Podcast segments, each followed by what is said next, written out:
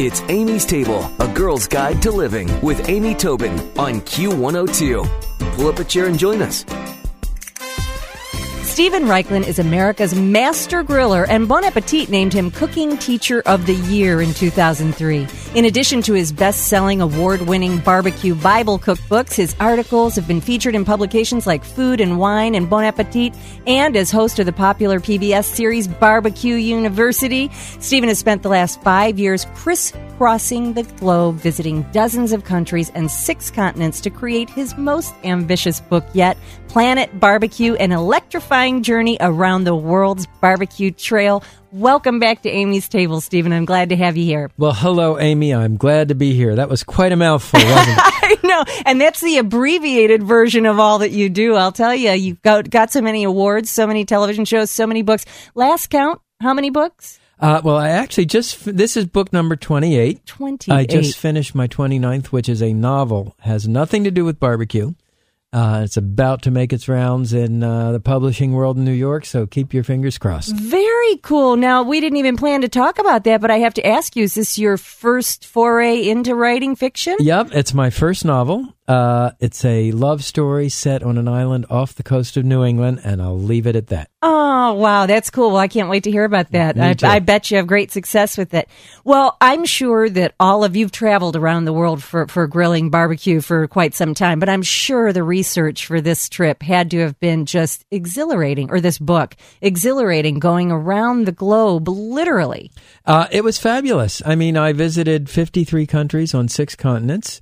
Uh, most of the time got to travel with my wife, which made it oh, fun. very nice. Uh, and um, you know, it's uh, it, it, was sort of the book of a lifetime. I mean, the, the, the you know the travel of a lifetime, the book of a lifetime, yeah. the research of a lifetime. Yeah.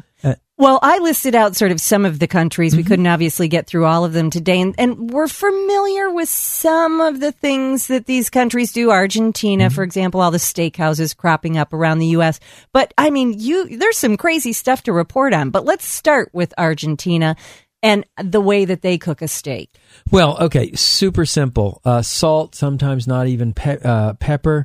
Uh, in uh, the cities, it would be done what's called parrilla style, which means on a grill, charcoal burning or wood burning grill, served with a very simple sauce called chimichurri, which is basically mm.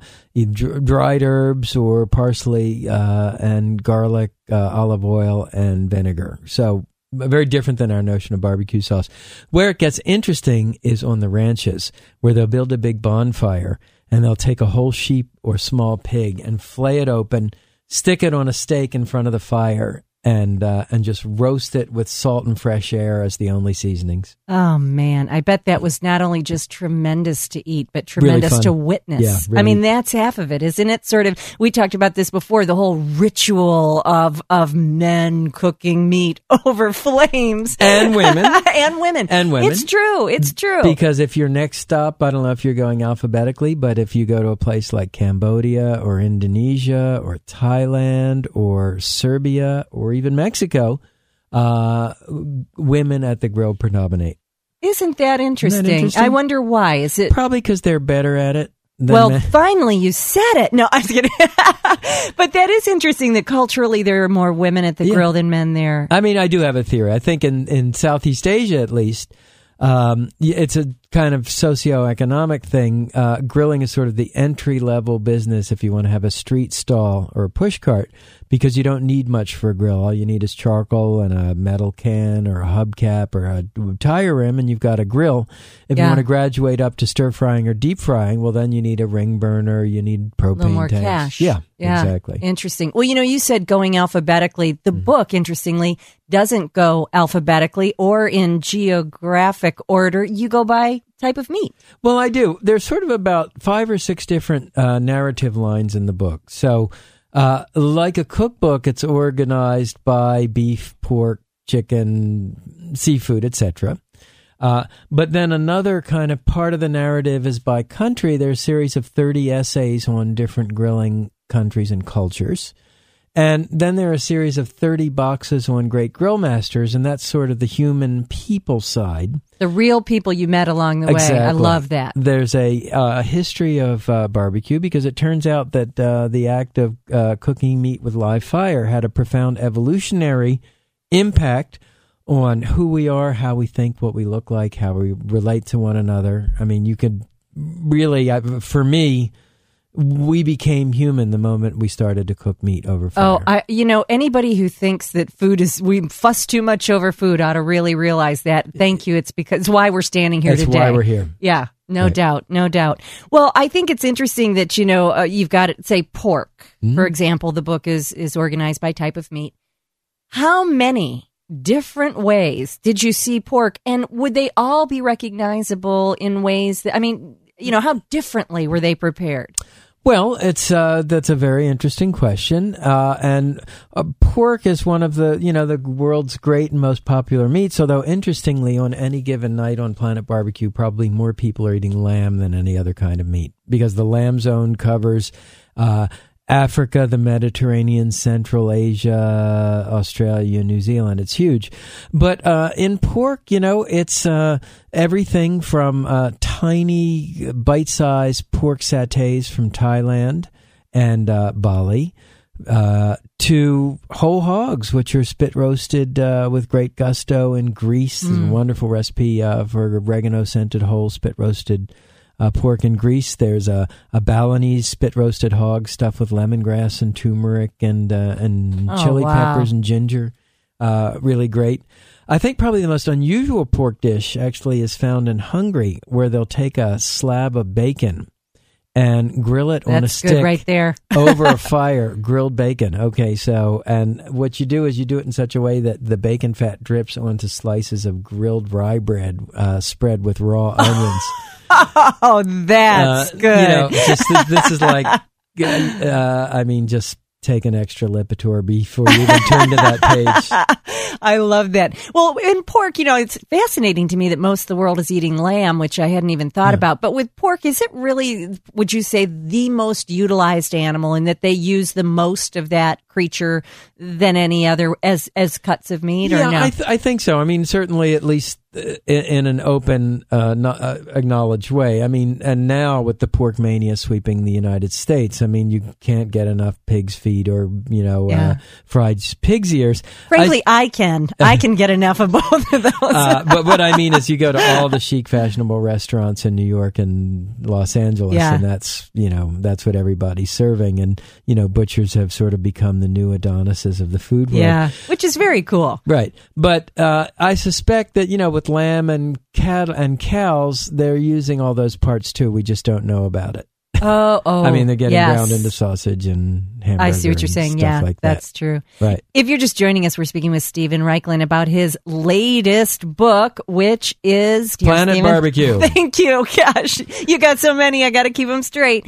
Now, okay, we're talking about how the the book is broken apart by different kinds Mm-hmm. of meats, and then you've got the great little little sub subcategories in Mm-hmm. each one. But what are some of the most unusual cooking uh, vessels, or like you're cooking on a yeah. shovel? Yeah, absolutely.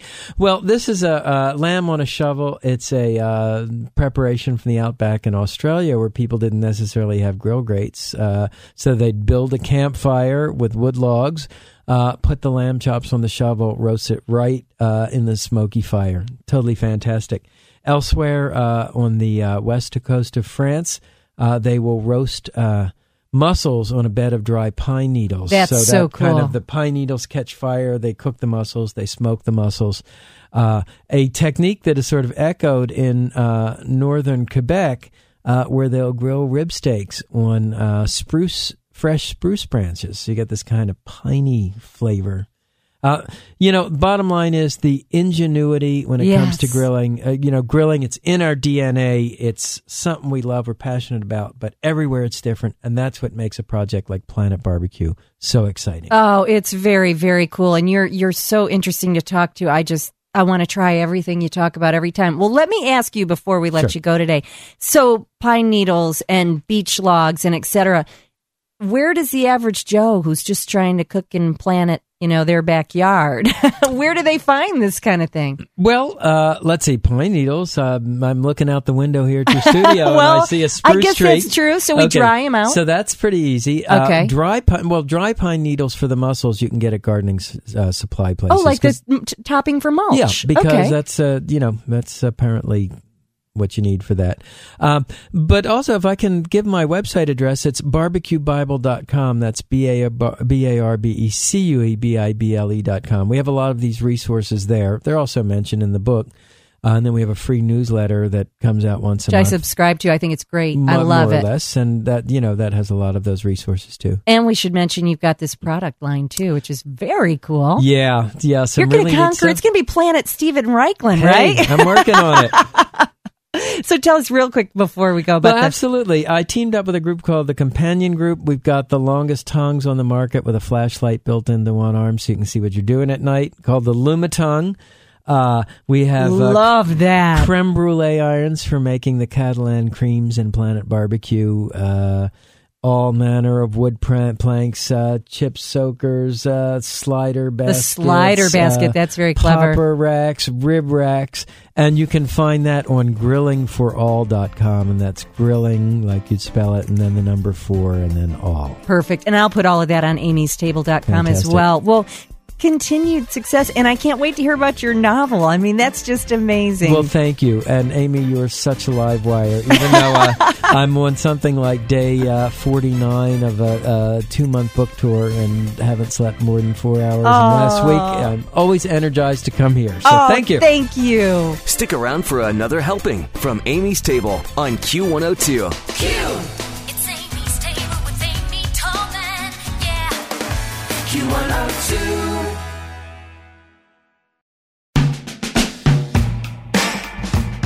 Welcome to mile 5033.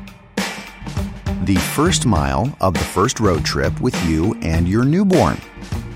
Thankfully, your Hyundai Tucson has an available 10.25 inch infotainment screen so you can seek out the soothing sounds of nature to keep your kid calm, or whatever else babies are listening to these days. And with available wireless device charging, your phone will stay powered up so you can ask the internet why the baby just made that weird gurgling sound at mile 5062. Or that scrunchy face at mile 5103. Because when it comes to navigating the new roads in life, we're thinking of every mile. The new Hyundai Tucson. It's your journey. Test drive the new Tucson at your nearest Hyundai dealer or learn more at HyundaiUSA.com. Some cauldron cooking, toad training witch. I've got better things to do. That's why I use Shipt to save precious time. To cast your own time-saving spell, visit shipt.com slash magic. That's S-H-I-P-T dot com slash magic.